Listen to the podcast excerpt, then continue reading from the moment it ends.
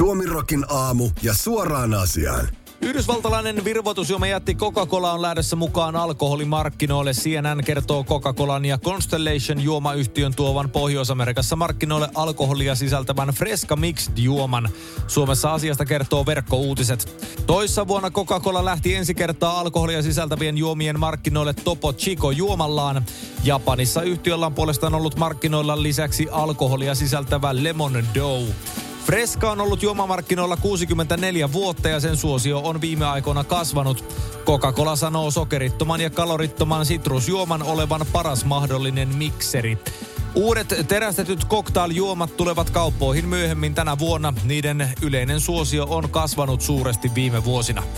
Suoraan asiaan, kenen muun mielestä kuulostaa jotenkin katastrofaaliselta jopa, että maailman suurimpiin ja vaikutusvaltaisimpiin yhtiöihin kuuluva Coca-Cola, jonka pääalueena on myydä epäterveellisiä juomia, ää, alkaa myymään yhdistelmää, jossa on sekoitettu kahta maailman addiktoivimpiin aineisiin kuuluvaa yhdistettä, eli sokeria ja alkoholia. Kohta on kaupoissa puolentoista litran freska-pullot ja kansanterveys kiittää. Addiktioista puheen ollen Iltalehti kertoo verkkosivuillaan, että rahapeliautomaatteja on tuntuvasti vähentänyt veikkaus ei ole korjannut tilannetta, jossa riippuvuutta aiheuttavia automaatteja on sijoiteltu eniten sosiaalisesti ja taloudellisesti haavoittuvimmille alueille.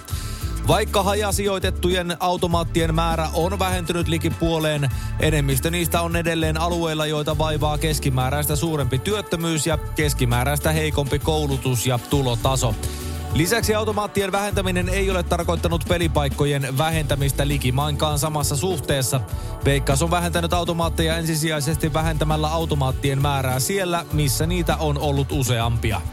Veikkauksesta kommentoidaan, että peliautomaattien sijoittelua ohjaavat vastuullisuus, tasavertaisuuden periaate, asiakasvirrat ja liiketaloudelliset perusteet. Kaikki sijoituspäätökset tehdään huolellisen kokonaisarvioinnin perusteella. Suoraan asiaan. Tähän on sama kuin se, että alko pystyttäisi liikkeen alkoholismiparantolan viereen ja sanoisi, että vastuullisesti laitettiin tämä tähän, koska tasavertaisuus, asiakasvirrat ja liiketaloudelliset perusteet. Niin ja vielä kerran se vastuullisuus. Vastuullisuus on tärkeää. Laajasti Suomeen levittäytynyt ruotsalainen kahvilaketju Espresso House on noussut uutisotsikoihin Ylen MOT-toimituksen paljastettua vakavia epäkohtia ketjun toiminnassa pääkaupunkiseudulla. MOT-toimitus haastatteli ketjun entisiä työntekijöitä, jotka kertoivat keskuskeittiön ongelmista. Työturvallisuudesta on tingitty, hygieniataso on ollut heikkoa ja henkilöstö on joutunut tekemään usein ylitöitä. Ylen mukaan esimerkiksi ketjun entinen vuoropäällikkö teki syyskuussa 191 tuntia yötöitä, vaikka hänen työsopimuksessaan oli puhuttu 25 tunnin työviikoista. MOTn toimitus varmisti väitteiden paikkansa pitävyyden käymällä läpi valokuvia keittiöistä, ruokatilauksia, työvuoron listoja, työntekijöiden ja johdon välisiä viestiketjuja, työtodistuksia sekä muita dokumentteja. Myös Helsingin Sanomat on aiemmin kertonut Espresso Housein toiminnan epäkohdista. Ylen haastattelemat työntekijät kertoivat myös keittiön huonosta hygieniatasosta. Kukaan haastatelluista entisistä työntekijöistä ei suosittelisi keittiössä tehtyjen ruokien syömistä. Suoraan asiaan. Suomerokin aamusaamien tietojen mukaan Espresso House on tapauksen tiimoilta vaihtanut nimensä ja sloganinsa osuvampaan muotoon. Depresso House, masentavan paskaa kahvila. Ison-Britannian pääministeri Boris Johnson on joutunut jälleen kohun keskelle koronasulun aikaisista puutarhajuhlista, kertoo Iltalehti. Vuodetut sähköpostit osoittavat, että pääministerin virka-asunnolle järjestettiin puutarhajuhlat pääministerin henkilökunnan jäsenille toukokuussa 2020, kun maassa oli voimassa tiukat koronarajoitukset. Televisiokanava ITVlle vuodetuista sähköposteista ilmenee, että Johnsonin pääsihteeri Martin Reynolds lähetti kutsun yli sadalle työntekijälle. Kutsun saaneiden joukkoon kuuluvat muun muassa Johnsonin neuvonantajia, virkasunnon henkilökuntaa ja puheenkirjoittajia. Sähköpostitse lähetetyssä kutsussa juhlin saapuvia ohjeistettiin tuomaan omat juomat mukanaan. Suoraan asiaan. Suomessa pääministeri menee karanteenin sijasta baarin ja juo koronaolutta. Briteissä pääministeri järjestää 40 hengen juhlat ja pyytää jengiä tuomaan omat juomat mukana. Kyllä nyt on Marinilla ihan oikeasti ollut vähän tasokkaampi ote jopa. Sisä-Suomen poliisi etsii epäiltyä Tampereen Lukonmäen K-Marketin ryöstäjää. Sisä-Suomen poliisi on julkaissut kuvat, joissa epäilty näkyy. Miehen epäillään ryöstäneen Lukomäen K-Marketin viikko sitten keskiviikkona myyjää puukolla uhkaamalla. Poliisin mukaan mies sai haltuunsa vähäisen määrän käteistä rahaa. Poliisi pyytää apua yleisöltä epäilyn tunnistamiseksi. Poliisin julkaisemassa selkeässä ja hyvälaatuisessa kuvassa olevalla miehellä on päällään huppari, sininen takki, harmaat kollarit sekä musta pipo. Merkittävää on, että mies ei ole edes yrittänyt peittää kasvojaan ryöstöhetkellä.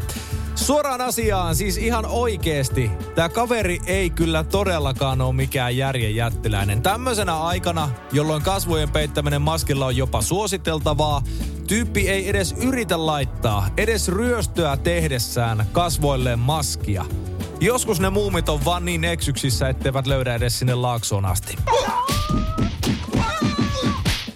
Muumeista puheen ollen Iltalehti on selvittänyt kaikkien aluevaaleissa ehdolla olevien saamat rikostuomiot vuosilta 2011-2021.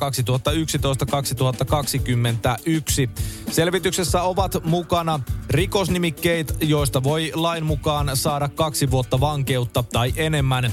Iltalehti julkaisee selvityksen yhteydessä vain sellaisten ehdokkaiden nimet, jotka on tuomittu ehdolliseen tai ehdottomaan vankeusrangaistukseen. Päiväsakoilla selvinneiden nimiä Iltalehti ei julkaise. Vähintään yhden vuoden ehdolliseen vankeusrangaistukseen on tuomittu 12 aluevaaleissa ehdolla olevaa henkilöä. Kovimmat tuomiot näyttävät keskittyvän kahdelle puolueelle, perussuomalaisille ja puolueesta erotetun Ano Turtiaisen uudelle valtakuuluu kansalle puolueelle. Törkeimpien rikosten top 12 listalla on viisi perussuomalaisten ja kolme valtakuuluu kansalle puolueen ehdokasta. Näissä tapauksissa tuomioita on annettu muun muassa veropetoksista, rahanpesusta ja muista talousrikoksista sekä yhdessä tapauksessa samurai-miekalla tehdystä pahoinpitelystä. Suoraan asiaan, no niin. Tässä vaiheessa kannattaa jokaisen miettiä, että käy äänestämässä aluevaaleissa jotakuta tuttua tyyppiä, vaikka ei millään jaksaisi. Muuten siellä on kohta katanalla varustettuja talousrikollisia ninjaamassa meidän verorahoja omaan taskuunsa. Maailmaa vaivaava puolijohdepula on ajanut useat yritykset ja laitetoimittajat vaikeuksiin, kun kuluttajien käsiin ei saada enää tavaraa entiseen tahtiin. Sirupula on iskenyt myös tulostin valmistajiin ja esimerkiksi Canonin toimintaan ikävällä tavalla, kirjoittaa The Verge. Yhtiö ei nimittäin ole saanut mustekasetteihinsa tarvittavia komponentteja, joten tulostimet eivät tunnista edes kaikkia Canonin omia mustekasetteja. Suomessa asiasta kertoo Mikrobitti. Canon neuvoo eurooppalaisia asiakkaitaan kiertämään varoitukset, joita tulostimet näyttävät käyttäjän yrittäessä tulostaa niin sanotuilla väärennetyillä mustekaseteilla. Absurdia tässä on se, että varoituksen voi tosiaan kiertää tuosta vaan painamalla ohita nappia. Mustekasettien aiheuttamat toimintarajoitteet eivät ole kanontulostimien käyttäjille uutta. Yhtiö on myös haastettu oikeuteen, koska Pixma monitoimitulostin ei ole suostunut edes skannaamaan asiakirjoja ilman, että laitteessa on täysi mustekasetti. Suoraan asiaan. Ha! Ensin firmat myy kansalle mustekasetteja, jotka maksaa enemmän kuin uusi tulostin. Sitten eivät pysty toimittamaan niitä mustekasetteja ja joutuvat paljastamaan, että kusetettiinkin teitä koko ajan. Karman laki on vakio. Pirkanmaan käräjäoikeudessa puitiin marraskuussa poikkeuksellista tapausta, jossa asiakas oli vienyt autonsa korjaamolle, mutta lopulta noutanut sen sieltä omilla vara-avaimillaan laskua maksamatta, kertoo MTV Uutiset. Mies oli vienyt autonsa metroautoon tarkastettavaksi sekä korjattavaksi. Hänelle ilmoitettiin puhelimitse, että autoon tulisi vaihtaa jakoketju sekä äänen vaimennin ja hinta-arvioksi kerrottiin 1680 euroa. Kun laskun maksamisen aika lopulta tuli, lukikin viivan alla 3550 euroa, vaikkei mies ollut kertomansa mukaan saanut mitään ilmoitusta lisätöistä. Hän katsoi, että laskun loppusumma ylitti auton arvon ja vaati saada autonsa korjaamolta 1680 euron suorituksella, mutta metroauto ei tähän suostunut. Asiakas koki, että suullista sopimusta oli räikeästi rikottu. Koska metroauto ei suostunut luovuttamaan autoa ennen laskun kuittaamista, kävi hän noutamassa sen korjaamon pihasta omilla varaavaimillaan. Käräjäoikeuden mukaan kyseessä oli rikos, mutta se ei kuitenkaan määrännyt teosta rangaistusta. Suoraan asiaan, ai että, kunnon modernin ajan Robin Hood. Sillä erotuksella tietenkin, että varastaa omaa omaisuuttaan valehtelijoilta ja antaa köyhille, tässä tapauksessa itselleen. Tämä jätkä on kyllä ehdottomasti mun sankari.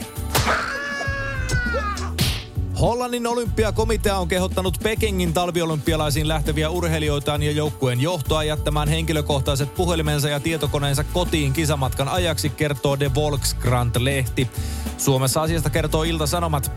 Syynä poikkeukselliselta tuntuvalle ohjeelle on tietoturvallisuus. Talviolympiakisat järjestämään Kiinan on syytetty jo pitkään tutkivan ja käyttävän hyväkseen maahan matkaavien tietoja vierailijoiden laitteiden avulla. Omista laitteista luopuminen kisojen ajaksi on kirvoittanut kommentteja hollantilaisurheilijoiden keskuudessa. Minulla on perhe, minulla on kuusivuotias poika. Vaikea kuvitella, että täytyy käyttää kolikko puhelinta ollakseen yhteydessä kotiin, pikaluistelija Hein Otterspeer kommentoi lehdelle. Suoraan asiaan, hollantilainen jääkairaaja mörssäri Hanne Kovasoiro puolestaan kommentoi tilannetta Radio Suomirokille sanoen, että kaikkein vaikeinta tässä tilanteessa on tietysti se, että kaikkien palvelujen salasanat on mahdotonta muistaa, kun ne on tallessa siellä läppärillä eikä todellakaan muistin kätköissä. Miten minä nyt pääsen päivittäin Pornhubiin ja OnlyFansiin sisään joka iltaiselle treenisessiolleni? Koronavirus leviää tällä hetkellä niin vauhdikkaasti, että meillä on erittäin isot haasteet edessä. Pääministeri Sanna Marin arvioi koronatilannetta Ylen haastattelussa. Itse ennakoin, että tulemme näkemään terveydenhuollon puolella tämän pandemian kaikkein vaikeimmat ajat seuraavien viikkojen aikana, Marin sanoi Ylen TV-uutisissa torstai-iltana. Hallitus suunnittelee parhaillaan valmiuslain käyttöä. Pääministeri Marinin mukaan valmiuslakiin turvaudutaan vain silloin, jos se on aivan välttämätöntä. Marin arvioi, että käytetyt rajoitustoimet eivät tepsi omikron muunnokseen yhtä hyvin kuin aiempiin koronaviruksen muotoihin. Siksi hallitus pohtii uusia keinoja tilanteen hallitsemiseksi. Suoraan asiaan, ei siis mitään hätää kansalaiset, nyt ollaan siellä loppukirissä niin kuin on oltu jo toista vuotta. Maali siintää jo näköpiirissä. Vielä pitää hetki jaksaa. Kyllä me jaksetaan. Ja jaksetaan. Ja jaksetaan. Ja jaksetaan. Ja jaksetaan. Suomi rokin aamuja keskelle köljä. Ja ehkä vähän siihen siivuunkin pikkasen.